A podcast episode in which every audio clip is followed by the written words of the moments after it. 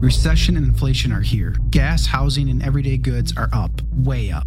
And you want to be ready for any situation. So, what would you do if there's no food on the shelf? ARC Heirloom Seeds are here to help. Did you know 99% of seeds sold today can't reproduce? With heirloom seeds, you only have to plant once, then you can grow year after year, giving you and your family stability and security because things are getting crazy out there. Our all in one seed kit provides everything you need to grow your own food. This premium seed kit has over 65 varieties, 50,000 seeds, and stores for 15 years. You'll also get our exclusive seed guide to make growing a no brainer. ARC Seed Kits is a family owned and operated business and the most trusted name in the nation for over 15 years. Our mandate is to get heirloom seeds into every home in America. Go to arcseedkits.com today and get free shipping by entering promo code podcast. That's arcseedkits.com, promo code podcast. Get your seeds, get prepared, get growing. arcseedkits.com.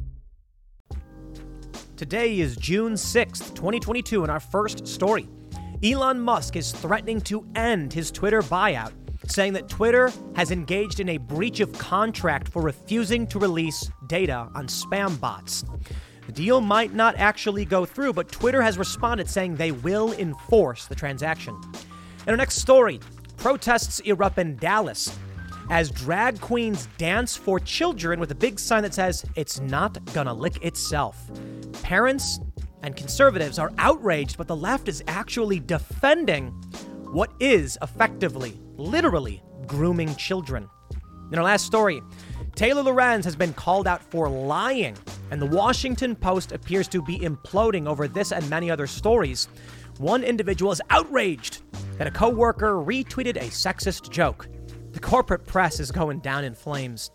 If you like this show, give us a good review, leave us five stars, and share the show with your friends. It's the best way to help. Now, let's get into that first story.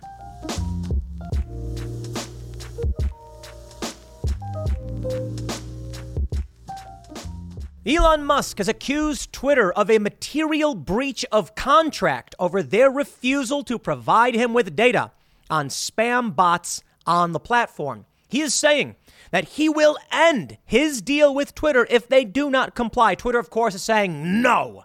We don't have to give the data. We already gave the data we're supposed to give, and you can't back out of the deal. They're arguing that they will enforce the deal as written, and many on the left are breathing a collective sigh of relief. Alex Jones, Donald Trump, they could have returned to the platform under Elon Musk's leadership. But now it's looking like the deal won't go through, and so they're all quite happy. They've been arguing that Elon Musk screwed up because he did not argue for this data beforehand. He waived due diligence. But that's just not true. Elon Musk has a right to this information, and it seems like Twitter is not providing it. In a long statement from the CEO just recently, he stated that in order to calculate spam bots, they need to use private information they can't give out. So I'm sorry, Elon, we can't tell you exactly how we know these people are or aren't bots. Well, then why should Elon Musk buy the platform? Now, I think all in all, it may be bad news. Many are arguing that Elon Musk is just trying to drive the price down. I mean, yeah, whatever his intention is, that seems to be the case. It seems to be. I don't know for sure. I mean, he could just buy the platform. But it seems like whether it's a legitimate claim about spam bots or he's just trying to make the price lower, the end result will be give me a better deal. If Twitter wants the deal to go through and they seem it seems like they're going to have to, Elon Musk will likely get a premium offer and the number will go down. We'll see. Of course, there is that provision in the contract that says if any party breaks the deal, they owe $1 billion. But let me tell you why this matters, why, why Twitter matters, why Elon Musk matters. There's a statement from Ben Sasse. He's talking about the weirdos that are driving the political conversa- conversation and manipulating everybody. And he's like, you know how many people watch Fox News, Tucker Carlson, or, or MSNBC? Less than 2% of this country is watching cable TV on a given night. Okay. Well, Ben's wrong. He's, he's right that there are hyper partisan weirdos driving the conversation, but he doesn't understand that it's not Fox News. I mean, sure, older people are on, you know, cable. Are, I should say they are watching cable. But the political conversation among millennials and younger, it's Twitter. I've interviewed several young people. Uh, shout out to Brett Cooper of the Daily Wire. She told us that she wasn't really on Twitter until working at the Daily Wire. That's right. As young people begin to enter the political fray, they adopt Twitter. We've talked with several other young people, Gen Z, who weren't active on Twitter until they got involved in politics. It seems that if there's one thing Twitter does have, it is the political space, news media, and politics. That's why this matters. Elon Musk taking this platform would be a tremendous victory for free speech, personal responsibility, and meritocracy. So it's no surprise that the people who claimed there is no censorship are now saying censorship is a good thing and Elon Musk shouldn't take it away. They're now actively defending it. So, to Ben Sasse's point, it's not that there's a small handful of weirdos screaming at the top of their lungs on cable TV.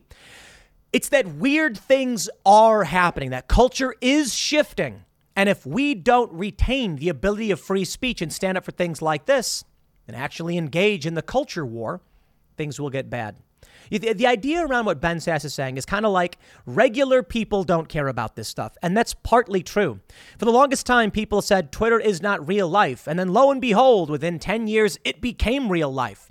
Libs of TikTok is publishing videos that result in a change of policy around the country to the point where the Washington Post is writing about it and saying, this is bad for us. Twitter is influential. And that's why Elon Musk wants to buy it. If he really does want to buy. But let's talk about what's going on with Elon Musk. Let's talk about what's going on with the actual spam bots because a study shows as much as 12% of the platform may be fake. And why does that matter? Perhaps. The opinions you are seeing on social media are fake. Now, you could just be arguing with a bunch of 12 year olds who don't actually know what they're talking about, but it could be. Special interests are creating bots to argue ideas so that you think it's popular and then you embrace those ideas. And yes, that actually is happening. Is it dictating mainstream news cycles and speech? I don't know for sure to what impact it's having, but it does have one. Let's read this first story from the Wall Street Journal about Elon Musk threatening to end the deal with Twitter before we get started. Head over to timcast.com and become a member to help support our work. As a member, You'll get access to exclusive segments of the Timcast IRL podcast, and you'll be supporting our journalists. We recently hired Adrian Norman, who's excellent. He was on Timcast IRL just a couple weeks ago. And we also have this on the ground report from Elad Eliyahu. So we are doing that work to get you fact based news, to fact check the media call out their lies. If you like the work we do, go to timcast.com, click sign up, become a member. And also, don't forget to smash that like button, subscribe to this channel right now, and share this video on every single platform, anywhere you can. If everybody who watched this video, several hundred thousand people, shared it, then we would be the biggest news source like that. Let's read the first story from the Wall Street Journal. Elon Musk threatens to end deal with Twitter. Tesla CEO accuses Twitter of not complying with his request for data on spam and fake accounts on social media platform. They say, Mr. Musk has said, I'm sorry, Mr. Musk said Twitter has refused to provide the data necessary for Mr. Musk to facilitate his own evaluation of the number of spam and fake accounts. In April, Twitter accepted Mr. Musk's $44 billion bid to take over the company and go private. As part of the deal, Musk waived detailed due diligence that buyers typically perform on targets. In a letter to Twitter Chief Legal Officer Vijaya Gadde, Mr. Musk's lawyer, Mike Ringler, said Mr. Musk is entitled to the requested data in part so that he can facilitate the financing of the deal. Mr. Musk has lined up a group of 19 investors to back his deal. He has also said in filings that he is holding talks with other current Twitter shareholders, including co founder Jack Dorsey, to roll their shares over into the private company. Quote In any event, Mr. Musk is not required to explain his rationale for requesting the data, nor submit to the new conditions the company has attempted to impose on his contractual right to the requested data, data Mr. Ringler wrote. At this point, Mr. Musk believes Twitter is transparently refusing to comply with his obligations under the merger agreement. This is a clear material breach of Twitter's obligations under the merger agreement, and Mr. Musk reserves all rights resulting therefrom, including his right not to consummate the transaction and his right to terminate the merger agreement. The Twitter spokesperson said the company will continue to cooperatively share information with Mr. Musk to consummate the transaction in accordance with the terms of the merger agreement. He added, We intend to close the transaction and enforce the merger agreement at the agreed price and terms. This is particularly interesting. Could it be that Elon Musk can't get the financing unless he has the data? I mean, that's what's being reported by the Wall Street Journal. They're saying in order, in part, so that he can facilitate the financing of the, of the deal. Twitter may be spiking this on purpose, knowing Elon Musk will not be able to secure the loans he needs to buy this if they withhold that information. And then what? A lot of people are arguing Elon Musk is the one attempting to back out. But that might not be the case. It may be, but it might not be. It may be that Twitter, who doesn't want to sell, Vijaya Gadde, who cried when she find out, found out he won this bid, they may have found a way to prevent Elon Musk from buying the platform. We don't know. You never know what someone's intent is or why it's really going on. They go on to say shares of Twitter fell uh, close to 2%, around $39 in midday trading. The all cash deal is priced at, at $54.20. Now, full disclosure, I have, I think, like 21 or 22 shares. Not that I'm all that concerned about this. I would like to make money on that deal, but it's not like I'm a major shareholder. Mr. Musk's latest letter is the clearest statement that he may abandon the deal potentially spurring what could be a protracted legal battle between the two sides. As part of the deal, both sides agreed to pay each other a $1 billion breakup fee if they if they cause the deal not to happen for certain reasons. But specific scenarios must unfold for those to become relevant. Twitter could also sue to force Mr. Musk to go through with the transaction. There are only specific scenarios under which Mr. Musk would be able to simply pay the termination fee to walk away from the transaction, including if regulators try to block the deal or the debt financing falls through. And there it is. Let me say that again. There are only specific scenarios under which Musk would be able to simply pay the termination fee to walk away, and that includes debt financing falling through. Could it be that the people who have pledged their money to Musk said, we want to know how many bots are on the platform because we could make this deal and then lose 30% of our money overnight. So Elon said, How do you calculate this? In fact, Elon did his own analysis. It seems. Did you know Fast Growing Trees is the biggest online nursery in the US with more than 10,000 different kinds of plants and over 2 million happy customers in the US? They have everything you could possibly want, like fruit trees, palm trees, evergreens, houseplants, and so much more. Whatever you're interested in, they have it for you. Find the perfect fit for your climate and space. Fast Growing Trees makes it easy to order online and your plants are shipped directly to your door in one to two days. And along with their 30 day Alive and Thrive guarantee, they offer free plant consultation forever. This spring, they have the best deals online, up to half off on select plants and other deals. And listeners to our show get an additional 15% off their first purchase when using the code POOL at checkout. That's an additional 15% off at fastgrowingtrees.com using the code POOL at checkout. FastGrowingTrees.com, code POOL. Offer is valid for a limited time. Terms and conditions may apply.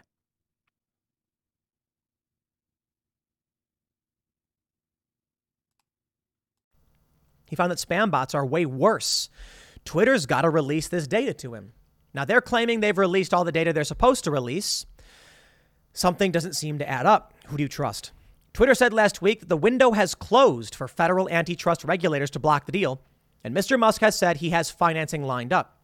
For years, Twitter has publicly disclosed its own estimate of how many it, of, of its daily active users represent false or spam accounts, putting the percentage at fewer than 5%. Mr. Musk, Musk has pegged the feature at least four times as high. Twitter CEO Parag Agrawal on May 16th tweeted the company had shared information with Mr. Musk about how it estimates spam figures. Mr. Musk responded with a poop emoji. Oh, jeez. Well, you know, I'll take what I can get. Elon Musk is not. He's not Superman or anything like that, but him buying the platform would certainly be better than what's going on now.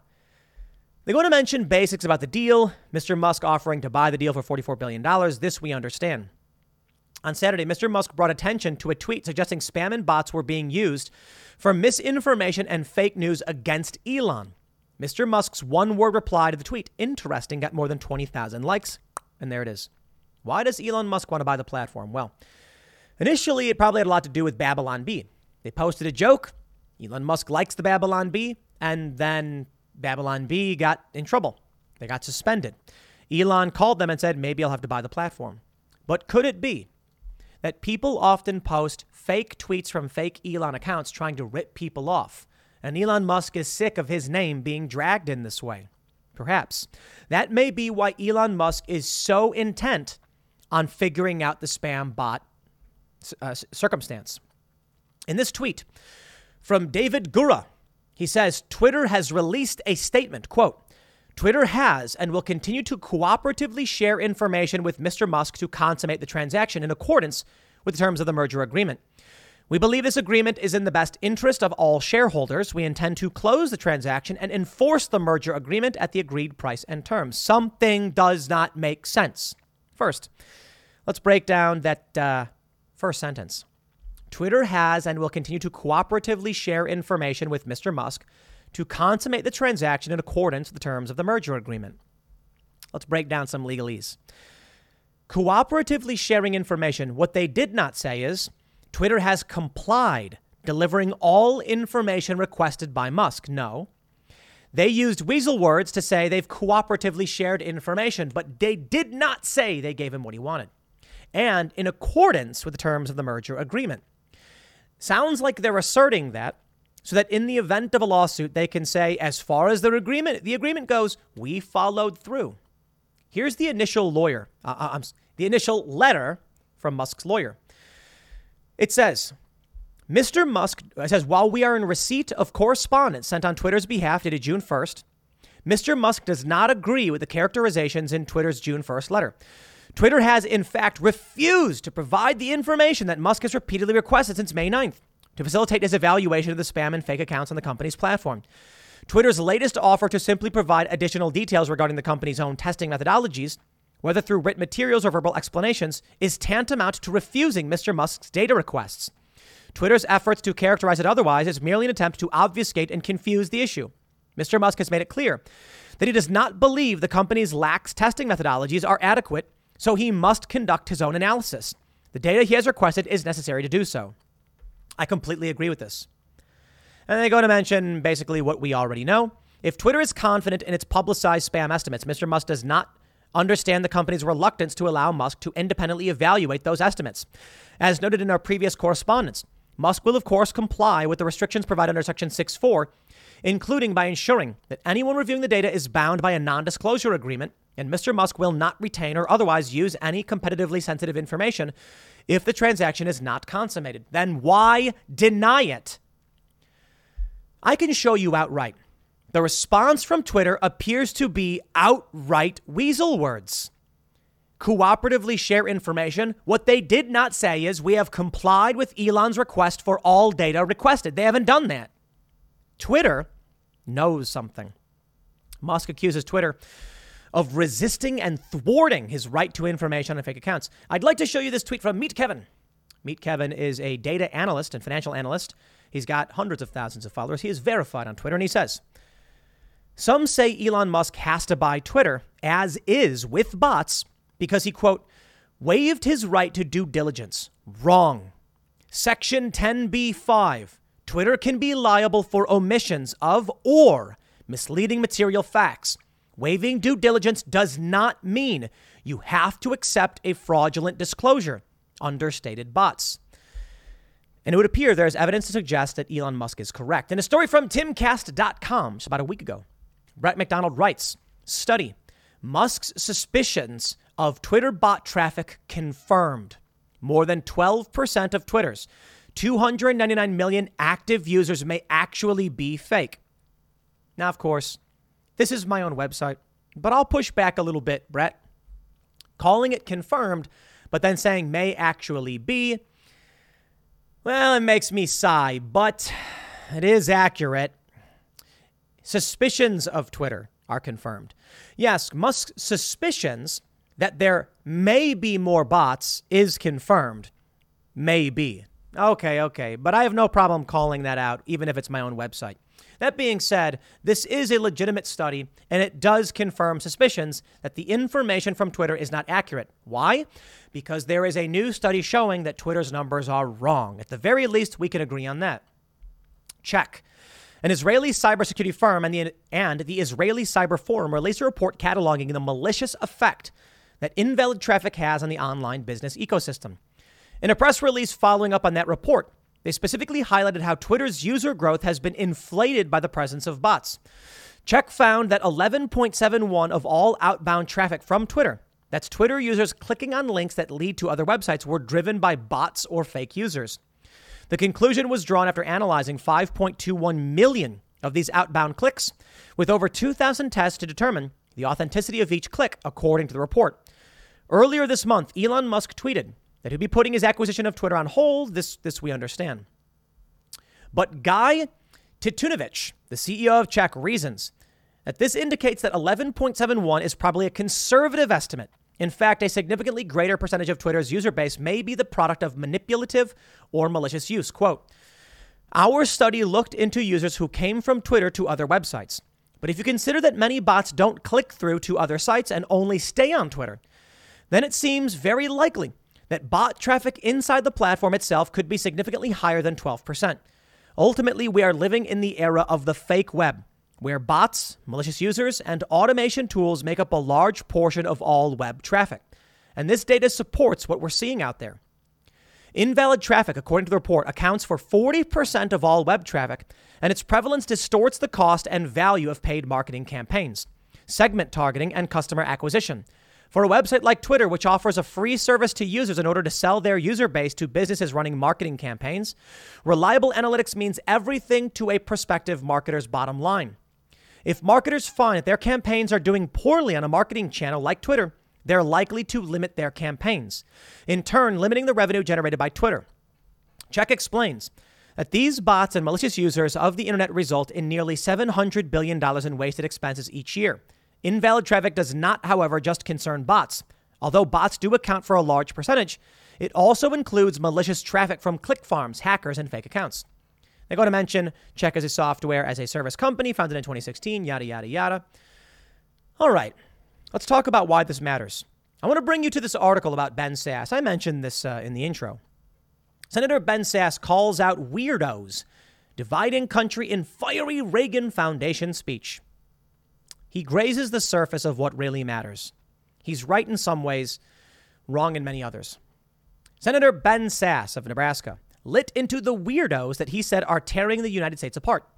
In a fiery speech at the Reagan Foundation that connected the hyperbolic political debate to the past few years with global threats facing the nation, the Nebraska Republican ripped into performance artists on the far left and far right who have dominated politics for close to a decade saying they're more focused on getting likes and retweets for themselves on social media than on preserving the U.S. standing as a global superpower amid new threats from adversaries like China.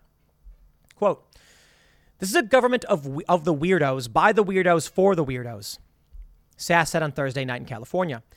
Politicians who spend their days shouting in Congress so they can spend their nights shouting on cable are peddling crack, mostly to the already addicted, but also with glittery hopes of finding a new angry octogenarian out there. It was a bold statement from Senator Sasse, who was wrong. Wrong. I mean, he's right that cable TV mostly is watched by people who are in their late 60s. That's true of all of the platforms.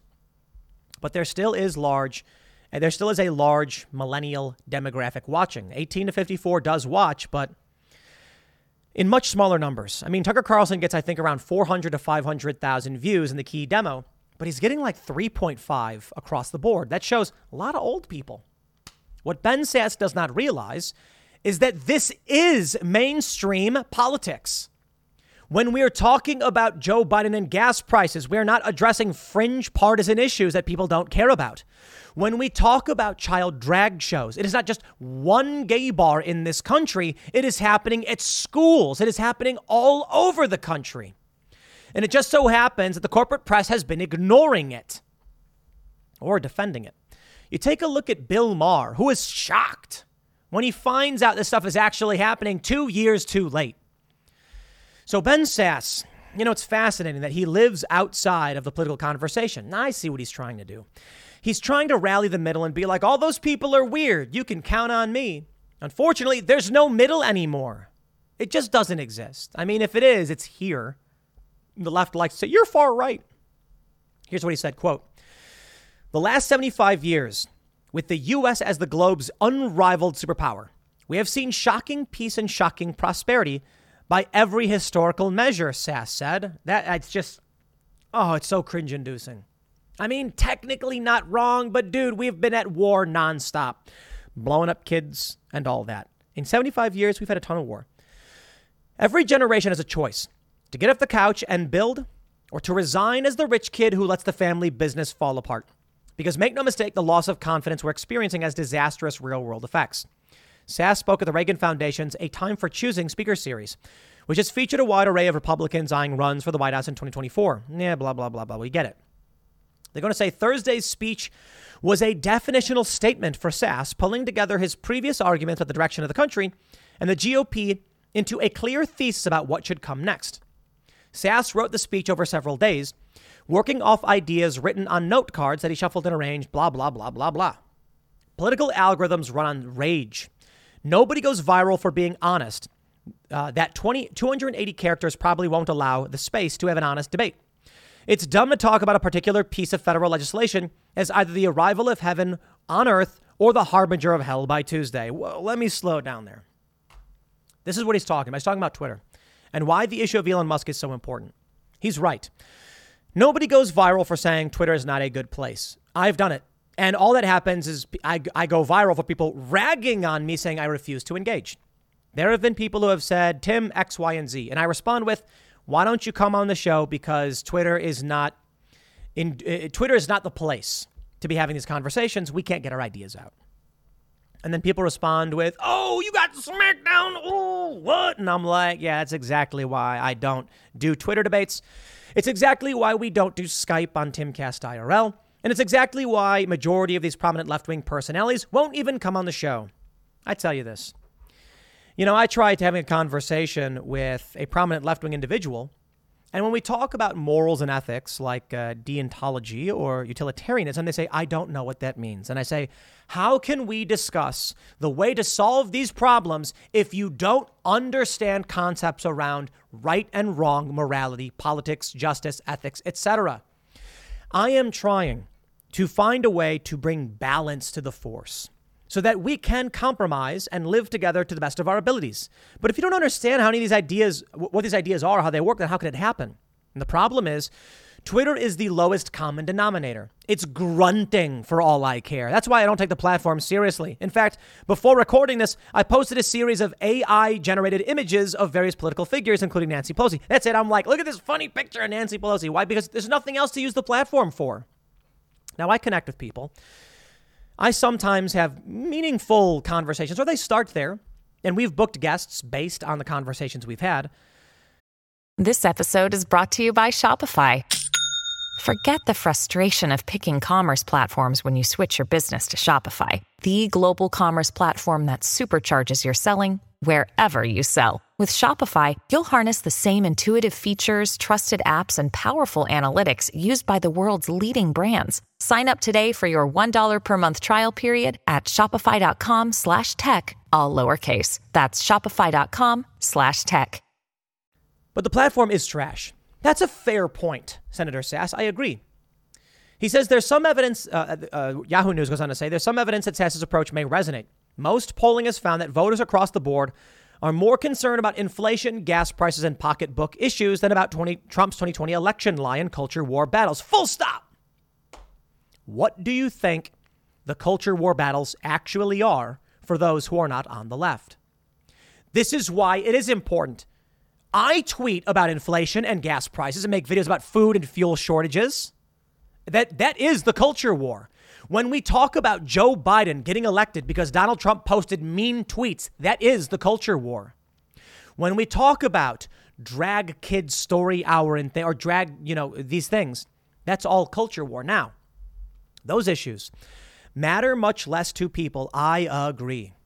And so when they come out and they talk about all of these issues, and we on Twitter use the platform to say gas prices, inflation, and jobs, but those people get banned?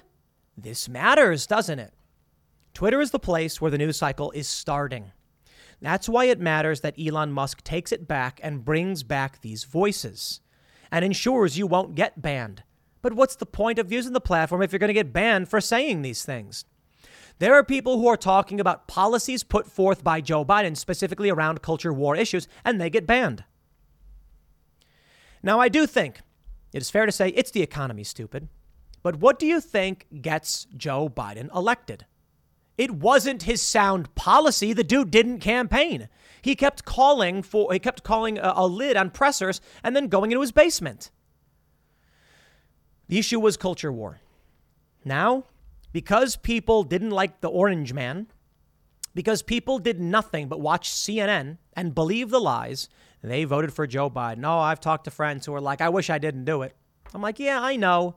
Wake up, pay attention. This is where we are heading. Old people are going to phase out of the political space soon. And they vote in large numbers and they watch Fox News and MSNBC and CNN. For the most part, they're watching Fox News. But just because Fox News gets the most doesn't mean most people are watching Fox News. CNN, CBS, ABC, NBC, all of them together rival or beat Fox News. And they're the ones who are pushing the nonsense. They go to mention Republican operatives remain deeply skeptical that anyone can dislodge Trump's hold in the party. He is still the most popular candidate in a hypothetical 2024 matchup. Meanwhile, benchmark issues of his time in office, specifically immigration and its white supremacist offshoot, the Great Replacement Theory, hilarious, continue to res- resonate with Republican voters. Ben Sasse is aiming for the middle, and I think it's it's it's it's exactly why Republicans lose. Democrats aren't, it's the establishment uniparty. They're not really pandering to anybody.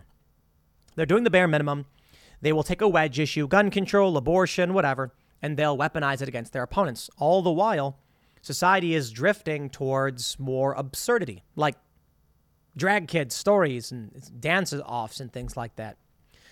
We've seen all that stuff, and it's starting to infuriate parents. Ben Sasse you're wrong. In Loudoun County, Parents were outraged when they, when they discovered the cultural values being taught to their children. And they stood up and they protested, and it resulted in a Republican winning. You need to pay attention to this. These parents are in their 40s. Yeah, they're not the people watching Tucker Carlson. It's not just the economy, it is a lot of issues. A lot of issues around the values of this country freedom, liberty, justice, personal responsibility, all of these things. You have a multicultural democracy fighting with a constitutional republic. And the multicultural democracy types, the woke types, know they need to get your kids. So I'll tell you what's more important. Twitter may actually be the red herring. You know why?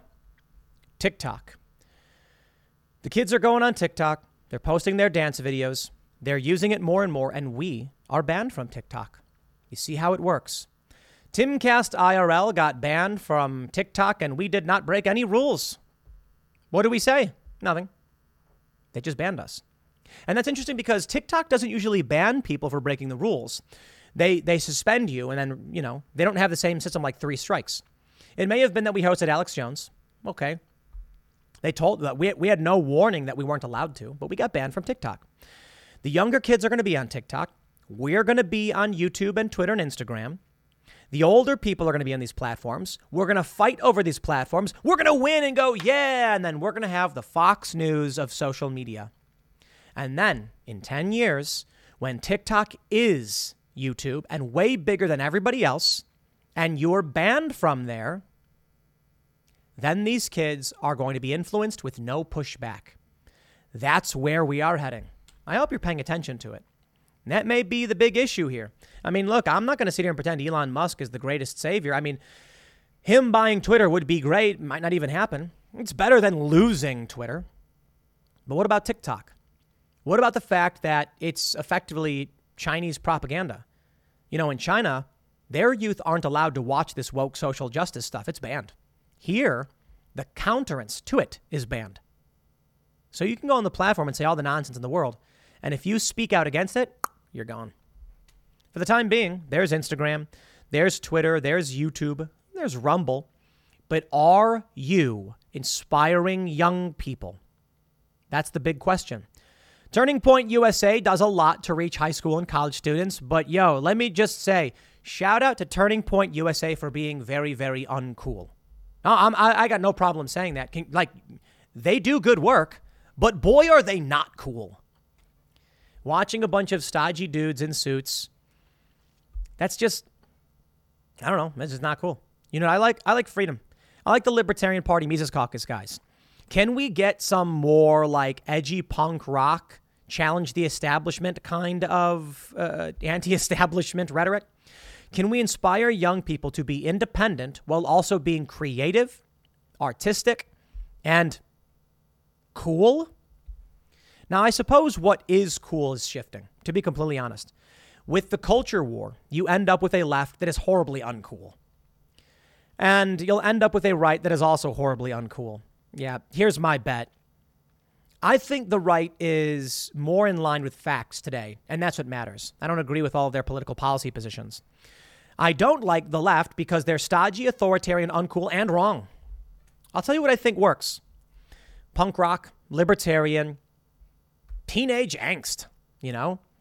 Be believing in yourself and knowing what's right. That's why it's fascinating to me that right now the narrative is like teacher is right and the people telling you teacher are wrong, they're bad people.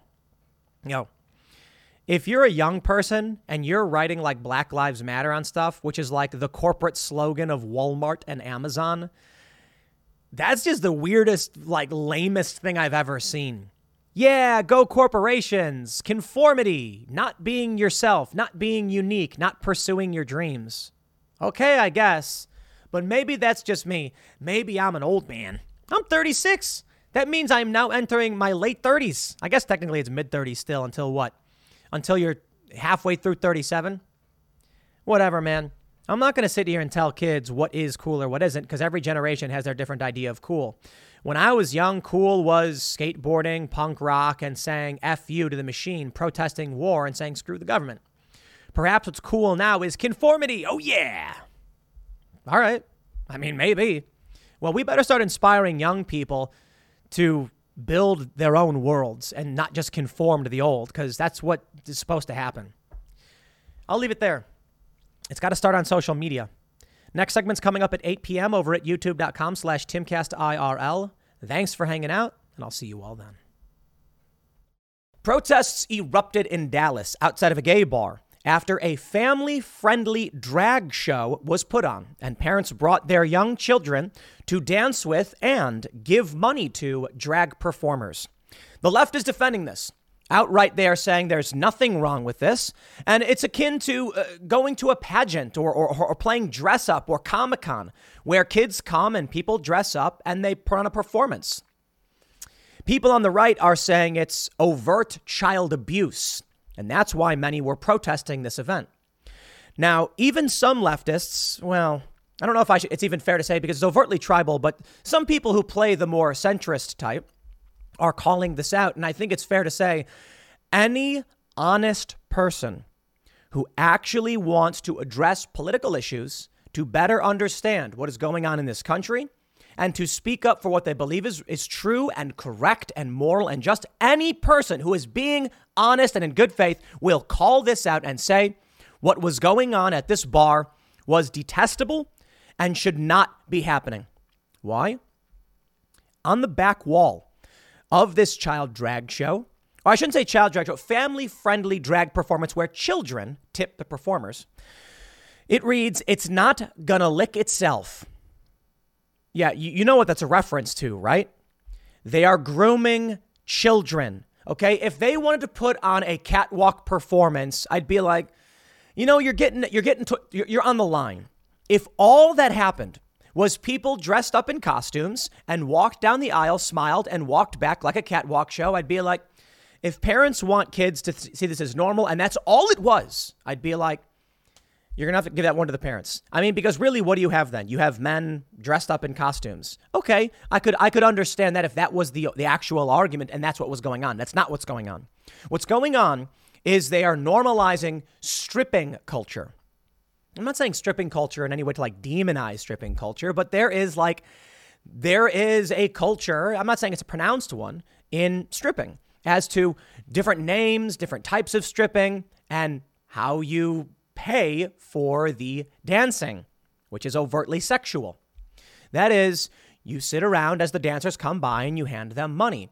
That overlaps with drag performance, and we have seen children, such as Desmond is Amazing, rip off his clothing as a young nine or 10 year old child as a bunch of gay men at a 21 and up gay bar are holding up money and paying him to do it.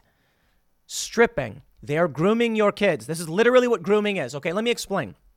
It's not gonna lick itself, right? You know, you know I'm just gonna jump straight to Shoe on Head, who posted this image. You can see the dancer dropping it low, getting low to the ground. You can see little girls and little boys, and they're all laughing and filming. It's not gonna lick itself in the background. Why are they putting children in front of a sign at a bar that is 21 and up only? Grooming. So let me explain. Grooming is not when a child is brought into a, a, dungeon and then they abuse the child, like when they actually make the children do things. Grooming is when they introduce the child to the lightest form of this kind of activity, such as signage on the wall that says it's not going to lick itself. So, you know, that's what you tell someone when you would like them to perform an adult activity. I don't even know if YouTube's going to allow me to show that. It says it's not going to lick itself. This is the crazy thing. It's not going to lick itself on the back wall at a family friendly. Is that what you think? When these children are then told it's not going to lick itself, they're going to be like, oh, yeah, just like mommy and daddy told me it was cool, t- told me it was good. They brought me there. I remember that. That's good. It's not good. It's not appropriate. It's not for children. That's what they're doing.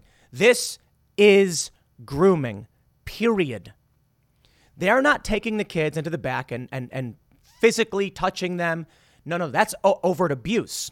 Grooming is this. This is what grooming looks like. And this is also what they do in schools and what they're doing with kids. Let, us read the news. All right, let's, let's, let's get into the news here from the Daily Caller. Drag builds confidence. Listen to drag queens defend their decision to perform for children. YouTube channel Fleccas Talks shared a video, video, Sunday containing interviews with drag queens at the controversial Drag Your Kid to Pride event in Dallas. The drag queens performed in front of a glowing pink neon sign that read, It's not gonna lick itself.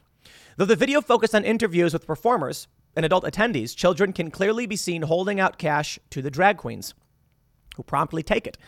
In another, a young child with his face blurred out reluctantly walks down a runway alongside one. Oh, oh, what, what was that? It's not just that they're having this signage and these performers, they actually have children participate. They have little girl, little boy, a little boy. There's even a photo, I think I have it here. Uh, let me refresh this page from uh, WFAA.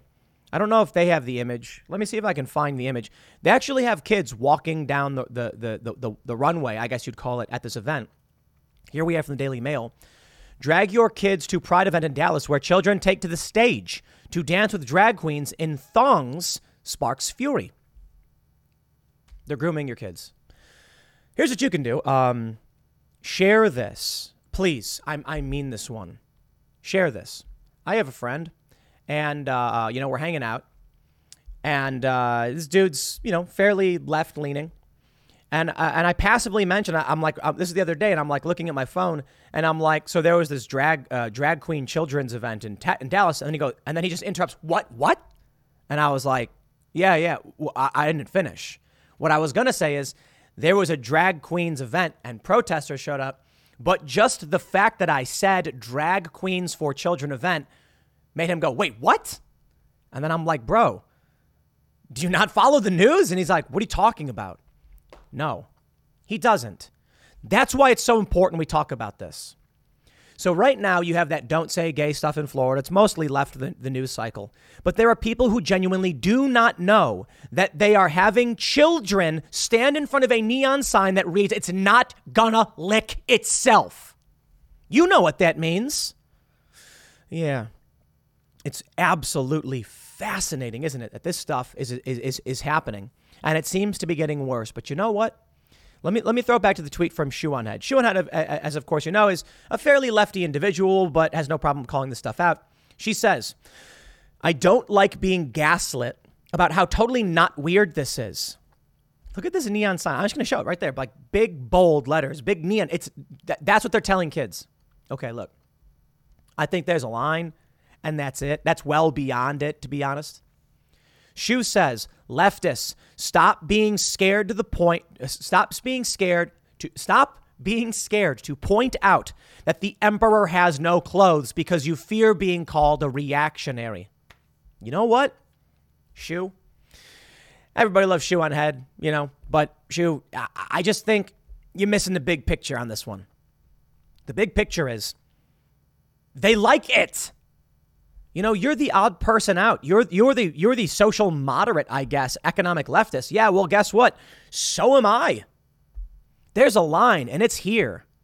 Now, economically, I have I have some relatively economically left positions. I'd love to talk about tax policy, but that's not particularly relevant right now, is it? It's not a big issue that's affecting this country. It kind of is. Kind of, especially with inflation and everything.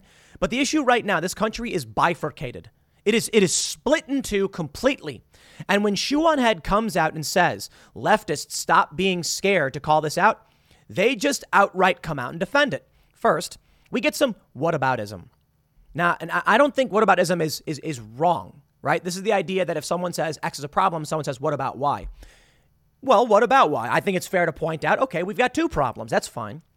But I think you always start from a place of you are correct. This is bad. I completely agree. We should we should have a conversation about it. I also would like to add to the conversation that there there the, the, the holistic view of this is kind of bad, right?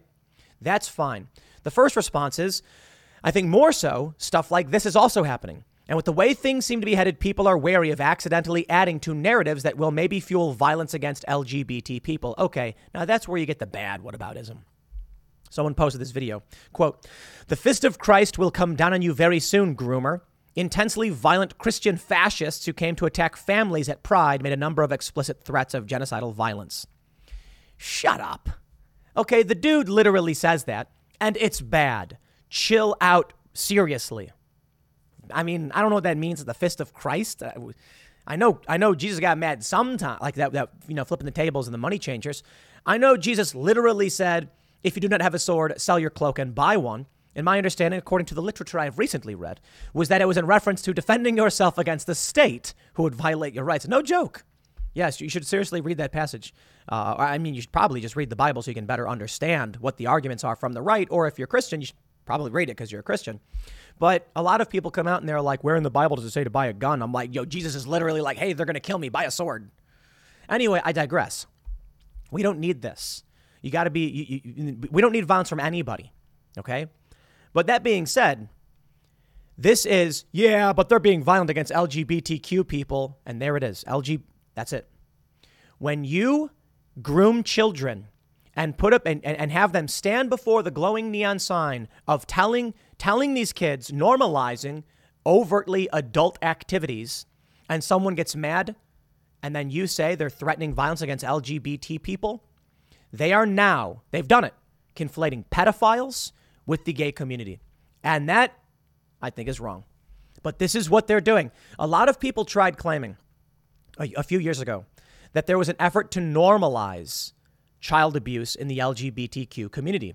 And many prominent LGBT activists pushed back, saying, We do not accept these weird things that are popping up on the internet. Things there's a thing called like maps. I don't even want to get into that. They're like, no, now they're like, well, we should defend it. Otherwise, it's going to be violence against all gay people. Okay, you've accepted it. You've accepted it. You've defended it. It's, it's there now. You take a look at some of the responses to Shoe on Head. Look at this. One person said, I mean, if you look at it, it's mostly families having a good time with their kids at a fun dressing up show. Nothing different than taking them to a cosplay event at Comic Con, except for the strip strip culture of paying for sexual activities. Now, uh, this, this is the important point. This is the very important point. This is on a scale of 1 to 10 of severity of sexual activity, a 1. That's the point. They have people do sexualized maneuvers and dancing for money while they put a sexual, eh, it's probably not a 1 actually, it's probably like a 3 or a 4. Crossing that 5 is where you're getting into actual like physical abuse.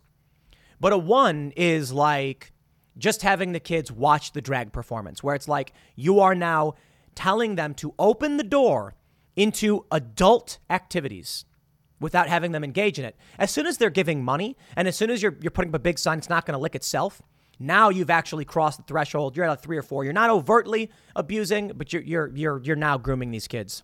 Hello, it is Ryan, and I was on a flight the other day playing one of my favorite social spin slot games on ChumbaCasino.com. I looked over the person sitting next to me, and you know what they were doing?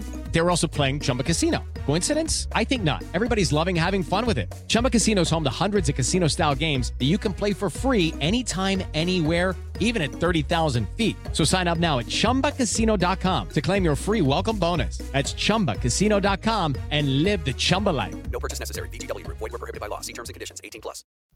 So what's the problem? The sign? Wow. Literally nothing inappropriate is going on here other than the sign. I think you're making a big deal out of nothing.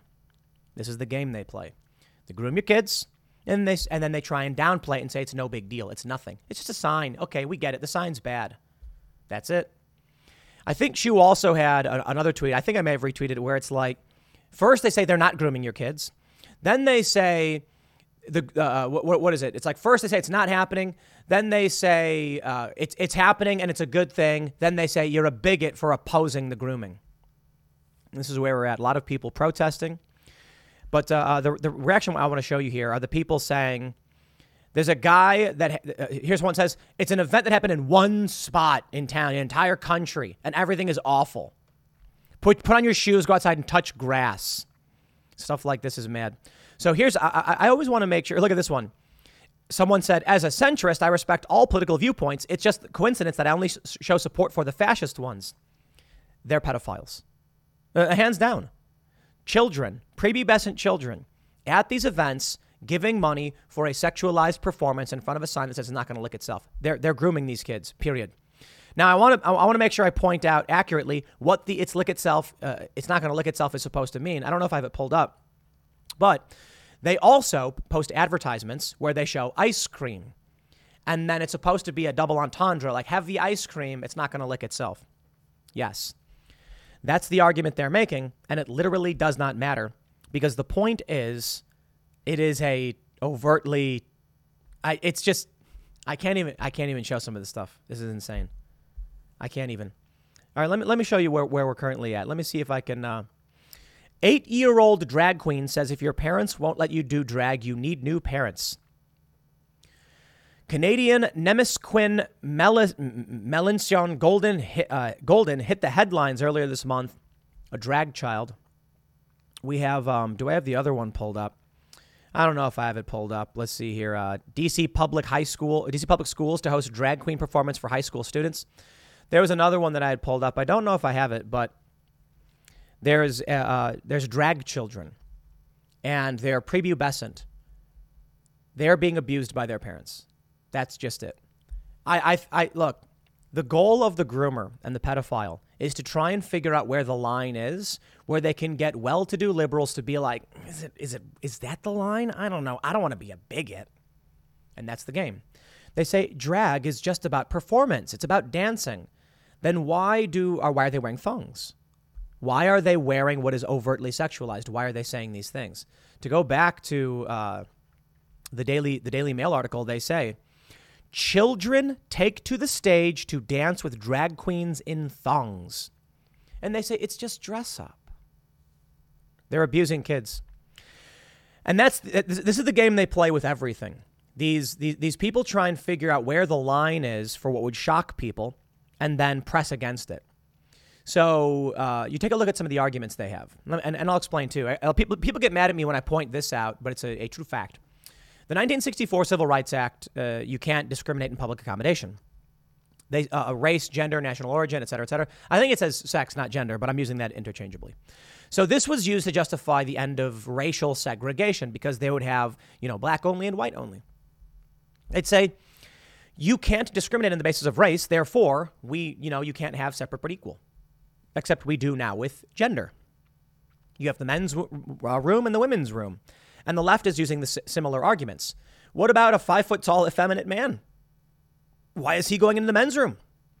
What about a six foot five you know, muscular, um, masculine woman. Why is she going to the women's room? Well, because they're men and women. They're arguing now that gender is an arbitrary uh, qualifier as to why we would segregate, and thus they use the same arguments to try and take a, the end, gender, gender segregation. And they are actually winning that in many ways. I don't know out, outright, but you take a look at unisex bathrooms. What's two things have happened. In places like New York, new buildings have just basically gotten rid of the multi-use bathroom, and now they have single-use bathroom bathrooms. It used to be there was a men, men's room and a women's room. You'd walk in the men's room, there'd be like three guys in there doing their business. Now it's just four rooms. I kind of like it better, to be completely honest. See, this is fine. You walk in the room, you close the door, you lock it behind you, you got bathroom to yourself. Way better. You know, I can pick my nose, I can, and I can take a dump without having to, you know, in, in privacy. And Like, it's more comfortable, right? In some places, They've just gotten rid of dressing rooms. They've, they've gotten rid of segregated dress, dressing rooms, and now men and women are both dressing in the same area.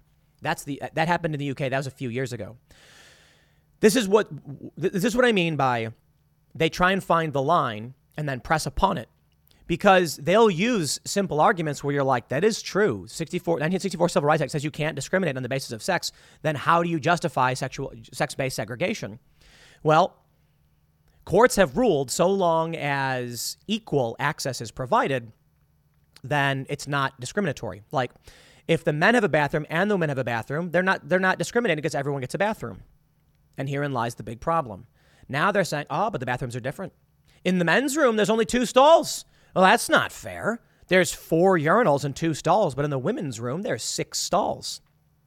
Yeah, because women typically don't stand up. I mean, they have those funnel things, well, now they're saying they're not equal. And how do you respond in the courts?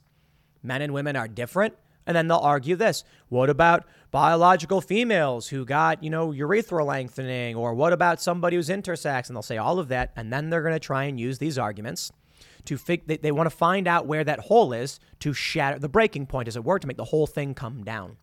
That's what they're doing. This is it right here. Did any of these drag queens get nude? No, no, but they were wearing thongs in front of children. And so this is them taking a step over the line to see what the reaction is. Well, the reaction was a protest. But now, of course, because they've already normalized Disney doing drag shows, Discovery doing drag shows, Paramount sponsoring drag shows, all for children, because they've done that enough over the past few years, they now take it one step further and have the kids go on stage with the adult performer. But we've already seen worse. There was a photo of a drag kid standing next to a fully nude man. This is back in like 2018. And the left defended it. Okay. This is what you need to share with people. And you know, I'll, tell you this: you can tell your parents, show this to your parents, please. I hear all the time, like my parents watch CNN, and they don't understand. Be like, did you did you hear about the drag for kids thing? And they'll be like, what? Show them it. Show them it. Let them experience that cognitive dissonance where they where they they're, they're defending this, and then tell them, "Are you uh, uh are you serious? You seriously defend this?" Because they won't. Many will. Many won't. Share these stories with them. People tell me that you know their parents are brainwashed. They don't believe it's really happening. Here you go. They've crossed the line. But you know, I got to be honest.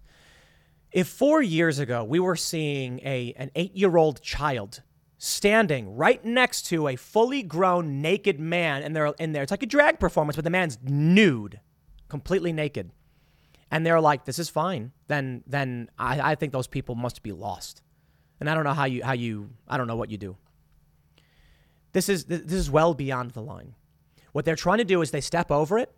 Then the left comes out and completely defends it, saying, oh, it's just a performance. And they try and push the line further and further. Well, something's happening. People on the right are organizing. People in the middle are joining them. Shoe on head is not right wing. And they're saying this is bad. And they're holding the line. Because these, these, these creepy people, you give them a few years, they will be trying to lower the, the, the age of consent. They're already doing it now. They're trying to say 16 year olds should vote, 16 year olds are adults. They're trying to move the line.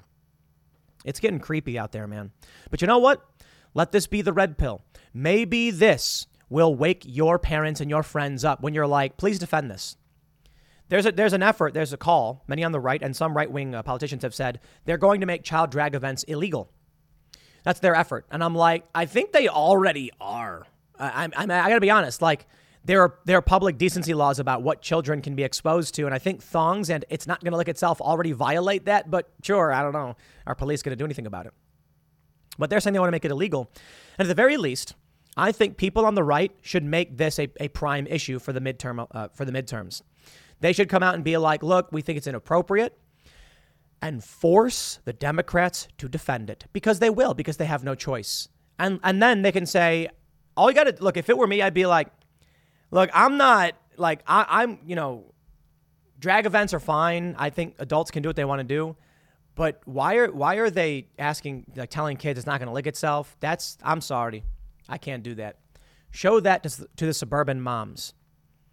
I wonder what's going to happen when these these drag events at, at in in schools, which are happening, when these parents find out about it. I think for a lot of reasons, if you can get that message out and tell people, please put an end to this, please, we can't allow this, then you will see a red wave. But this stuff is only getting crazier on the left, and they're defending it, like I showed you with the QAnon stuff. This is why they're going to lose. Because regular people are like, I have a line, man, I have a limit. It's gone too far. I'll leave it there. Next segment's coming up at 1 p.m. on this channel. Thanks for hanging out, and I'll see you all then.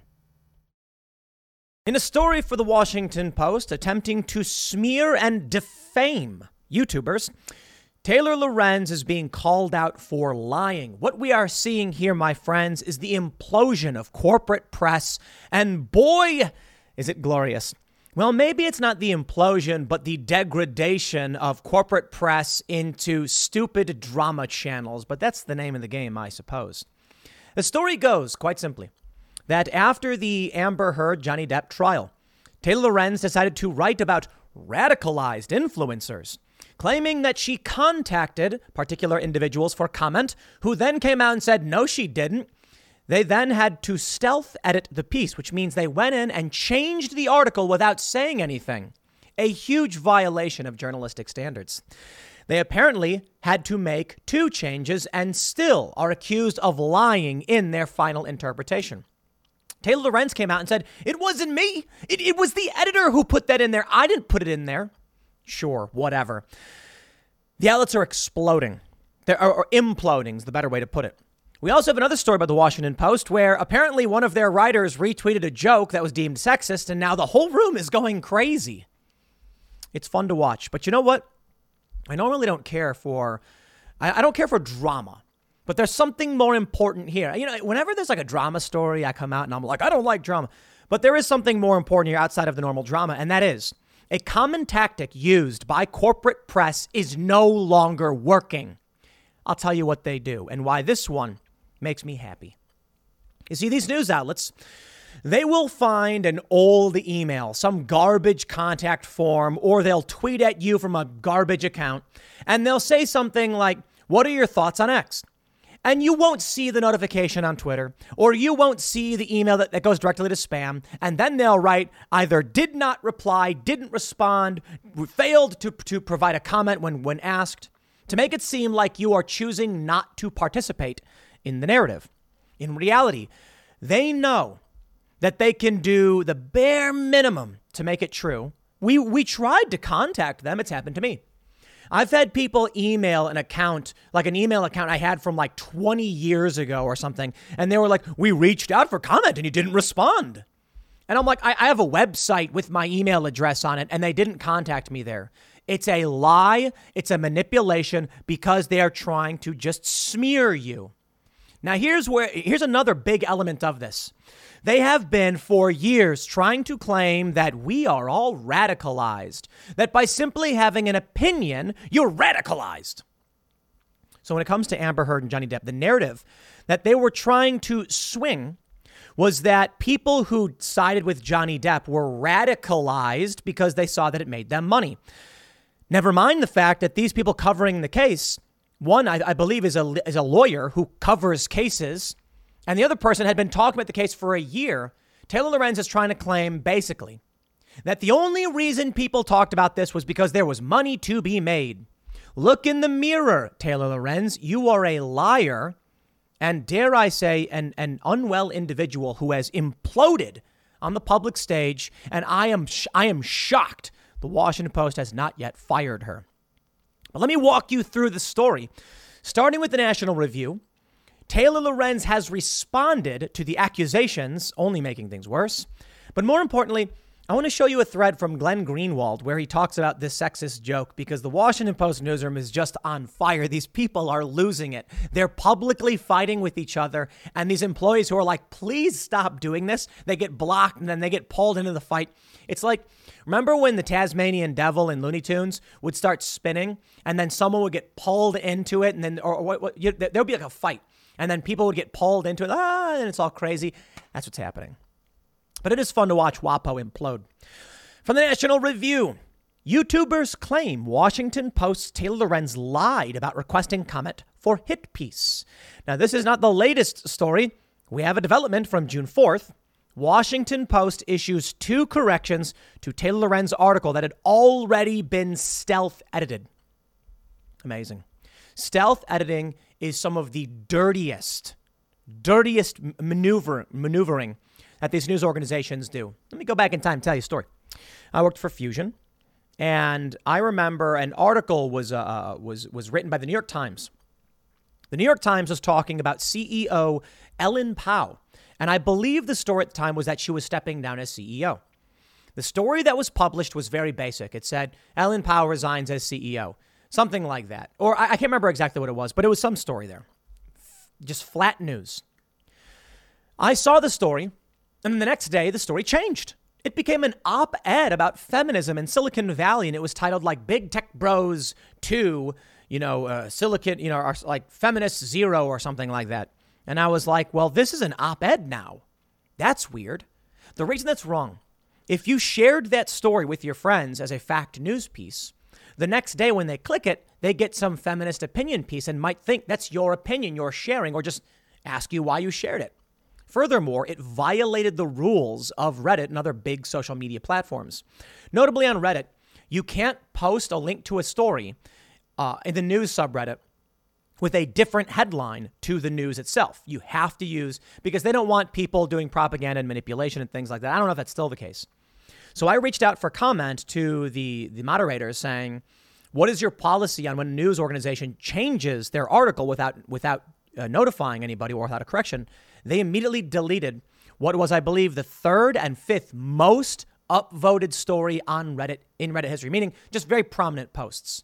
It was a huge violation. When I told this, when I when I mentioned this in the newsroom at Fusion, this is a big story. It's a major violation of ethics and it's having a huge impact on digital and internet culture. I was told, "We do the same thing, so just don't say anything." And then I was like, we change articles without notifying our readers? And they're like, yes, all the time, in fact. Wow. I am very strict at timcast.com. I was like, any change has to have a note as to what that change is. I wouldn't mind having a log where you can click it and see all the revisions as well. Here's the story. The piece, which had been secretly edited after it was published on Thursday, detailed how content creators made out big in the sensational Johnny Depp Amber Heard defamation lawsuit. Two YouTubers, Legal Bytes host uh, Elite Mizika, I'm pronouncing your name wrong, I'm sorry, Mizika, and an anonymous user named That Umbrella Guy were singled out in the article. Lorenz, citing Business Insider, claimed Mazeika earned $5,000 in one week by pivoting the content on her YouTube channel to nonstop trial coverage and analysis. That umbrella guy earned up to $80,000 last month according to an estimate by social analytics firm Social Blade, Lorenz wrote, adding that neither YouTuber responded for requ- to request for comment. I want to pause and just say Social Blade is wrong. Social Blade is is absolutely wrong. Not only do they give wild financial estimates as to what the amount of money you're making, it's just not correct. There's no way for them to actually know. But they use this to try and make it seem like you're making more or less than you really are.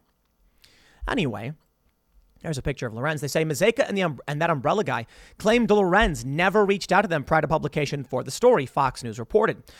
Lorenz also made a second error, wrongly attributing a statement to Depp's rep, Adam Waldman.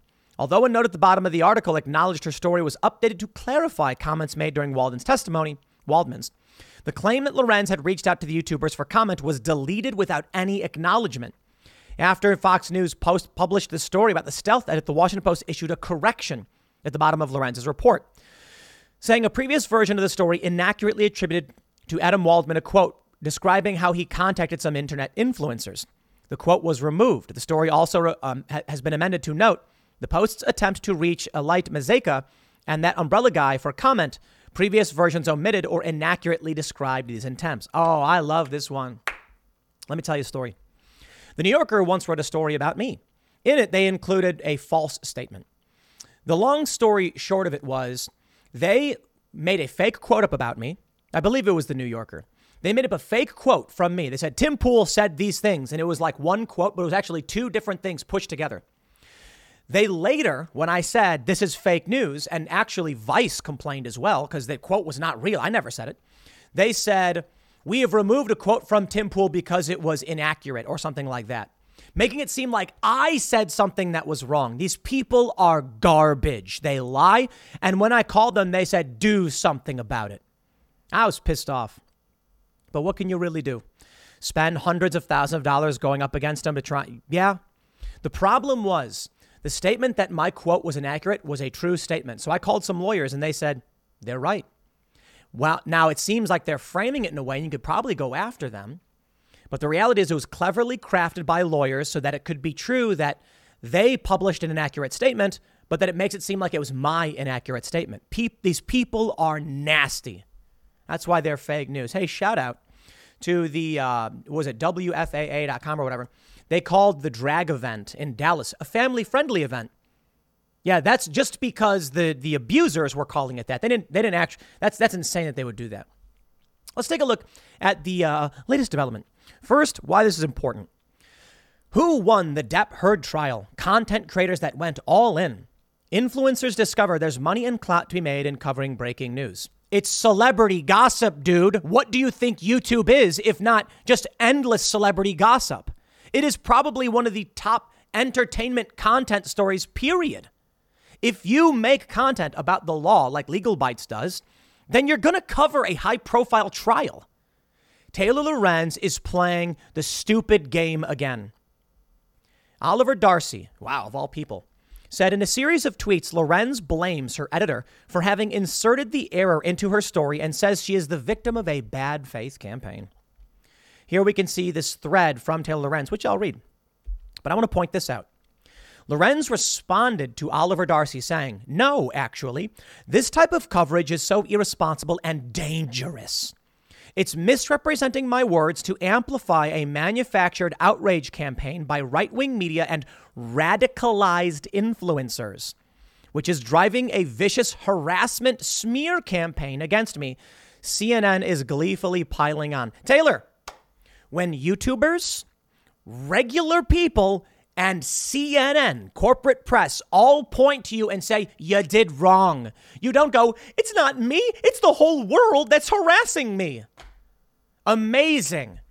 Absolutely amazing that you could be standing there. Um, it's like the Family Guy joke where Peter's standing in an elevator with one other guy and he farts, looks at the guy and goes, It was you. Like the joke, no one believes you, dude. You're not being harassed when everyone is telling you you're the person harassing people. Here we go. Here's the thread that Lorenz posted. She said, Last Thursday, an incorrect line was added to a story of mine before publishing due to a miscommunication with an editor. I did not write the line and was not aware it was inserted. I asked for it to be removed right after the story went live. The line was a sentence saying that I had reached out to two YouTubers for comment for my story. The inclusion of the YouTubers was only in passing, citing another outlet's reporting. After the story went live, I reached out to both YouTubers mentioned in the sentence just to be extra sure there wasn't some sort of commentary they wanted to add. Neither provided comment the, for the story, and both continued to post about me. Here's the funny thing apparently, that's not true either. Amazing. The mention of these two individuals was not remotely the focus of my story. It's become a huge distraction. I spoke to over two dozen creators for my story about this trial, along with other experts who are quoted in the piece. This should have been a small correction for a miscommunication, but it turned into a multi day media cycle intentionally aimed at discrediting the Washington Post and me. No, y'all have done that to yourselves. Blah, blah, blah, blah. I know the stuff I write, write about and go through is a hugely unfamiliar to the vast majority of people in media. I have great hope that all of us can learn from the experience. Here's the point Taylor Lorenz is calling these people radicalized influencers because they're talking about celebrity gossip. You've lost the plot, uh, Washington Post. You're going insane. Don't believe me? Ladies and gentlemen, I give you the next big meltdown from the Washington Post. Oh, Bezos, what has your money bought you? Glenn Greenwald says, so typical. Washington Post reporter Felicia Sonmez is now on her third straight day of publicly bashing her own colleagues. She pressured the Post to publicly malign Dave Weigel as reprehensible, forced him to repeatedly apologize, now is attacking another Washington Post reporter for politely objecting. Amazing watching the implosion. Dave Weigel, I might add, writes fake news. He once wrote a fake story about Kim Dotcom and Seth Rich, and it was laughably insane. He made some ridiculous arguments trying to make it seem like Kim Dotcom had hacked some Gmail account or something like that, just or, or was trying to. Fake news, Dave. And then they stealth edited the piece. None of these people are, are worthy of any of our admiration or empathy. They are just bad people. But, ladies and gentlemen, I give you Hey guys, it is Ryan. I'm not sure if you know this about me, but I'm a bit of a fun fanatic when I can. I like to work, but I like fun too. It's a thing. And now the truth is out there. I can tell you about my favorite place to have fun Chumba Casino. They have hundreds of social casino style games to choose from, with new games released each week. You can play for free anytime, anywhere and each day brings a new chance to collect daily bonuses. So join me in the fun. Sign up now at ChumbaCasino.com. No purchase necessary. Group. Void prohibited by law. See terms and conditions. 18 plus. The first tweet from Felicia Sonmez, who tweeted, Fantastic to work at a news outlet where retweets like this are allowed. Here we go. Cam Harless tweeted, Every girl is bi. You just have to figure out if it's polar or sexual. Haha, it's an offensive joke. I guess an edgy joke offensive to some. David Weigel retweeted it. Well, is David Weigel a manager? Does he work over anybody? Did he say this to anybody in the newsroom? Then I don't see what the issue is.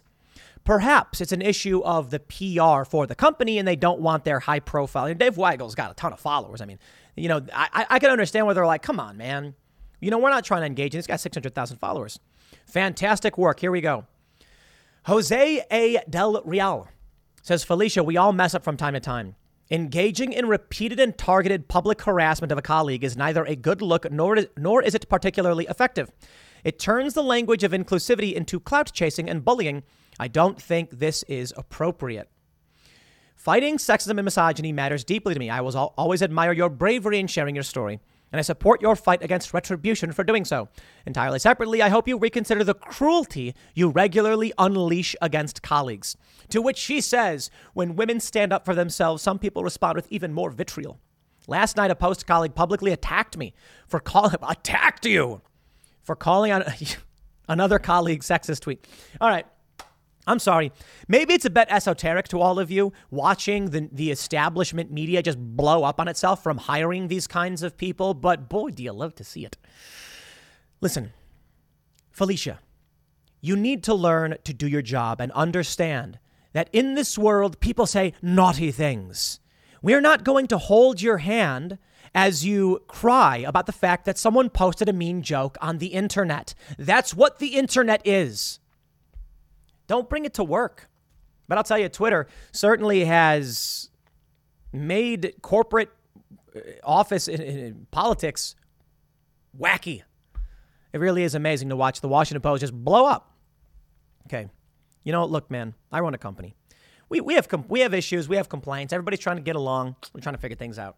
You know what I would say to somebody who came to me with a complaint that happened not at work? I'd be like, I don't know what you want me to do. It didn't happen here.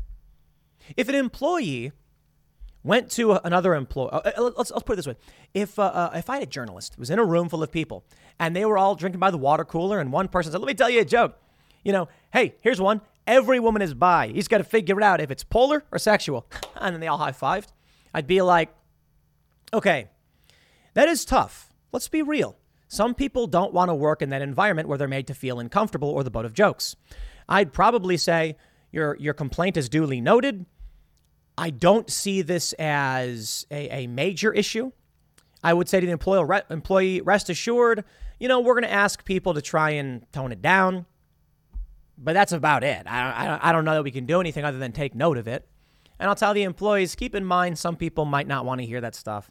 There's a real challenge you need to understand. You can't, in the, in the modern era, just ignore workplace complaints like this. This is thanks to civil rights law. And I mean that. I mean that. So, what that means is if someone feels like they're being discriminated against because of the environment, you, the employer can get in trouble.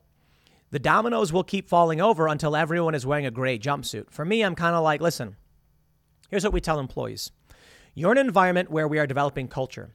This means there's going to be edgy comedy, things like Dave Chappelle, Ricky Gervais, uh, Ryan Long. The, the, these videos will be played. You will hear these things, and we will read these jokes. If you have an issue with that, there's nothing we can do to make you feel more comfortable. Dave Chappelle, Ricky Gervais, offensive comedy is a major component in the cultural content we produce. That's all I can say. Now, if someone is actually harassing, we'll tell them like, hey, you know, just just try and keep people's you know feelings in in in, in mind when you tell these jokes. Not that you can all the time. The, the reality is, I want people to get along, but I think at the end, these people, like, you can't live this way. If we're going to be producing videos on this stuff and we're going to be reporting on this stuff and people are going to tell these jokes, nothing you can do about it. But here's, here's the ultimate point this didn't even happen at work. It's a guy, he retweeted something. I got to be honest. If it, if, it, if it were me and there was a non workplace incident and the employee went to this degree, I would probably reprimand them for harassing the employee. I'd be like, listen, employee told a joke not at work. You are now Im- eh, harassing the employee outright, creating a tense work environment. What do you expect is going to happen? As for Taylor Lorenz, oh man, she'd be fired so fast. I, I don't, I can't imagine why they hire her. I know, I know. I, they hire her because she generates controversy, and then we talk about the Washington Post. But hey, let me tell you something, my friends. I just went to an, I went antiquing this weekend. That's right. I love going antiquing. It's it's really great. I got a bunch of newspapers. I got I got a Clinton impeachment Washington Post, mint condition, wrapped in plastic. That is cool. And it's like Senate divided on impeachment or whatever, and it's got a picture of Bill Clinton, and I'm like, yo, 19 was it 96 or something like that. The once great and prestigious Washington Post, now a rage bait blog for feminists to complain about the radicalization of the internet and people saying mean jokes. Jeff Bezos, everything $250 million could buy and more. Oh, you hate to see it, don't you? No, you love to see it. The Washington Post is imploding. We are speaking out. We are the media now. We are taking over. And I just can't wait till these people are just washed away into cultural irrelevance because that's what they are. You know what this is? These are people who only have followers because they are propped up. That's it. They are propped up by institutional platforms. And the moment these platforms can't make it work, and they can't now, the moment you let this go on, it'll be gone. These people will no longer be able to push their anti meritocratic ideas on the world, ideas that no one wants to hear and no one agrees with. Hey, so there you go. Enjoy it while it lasts. I'll leave it there. Next segment's coming up at 4 p.m. over at youtube.com slash timcast. Thanks for hanging out, and I'll see you all then.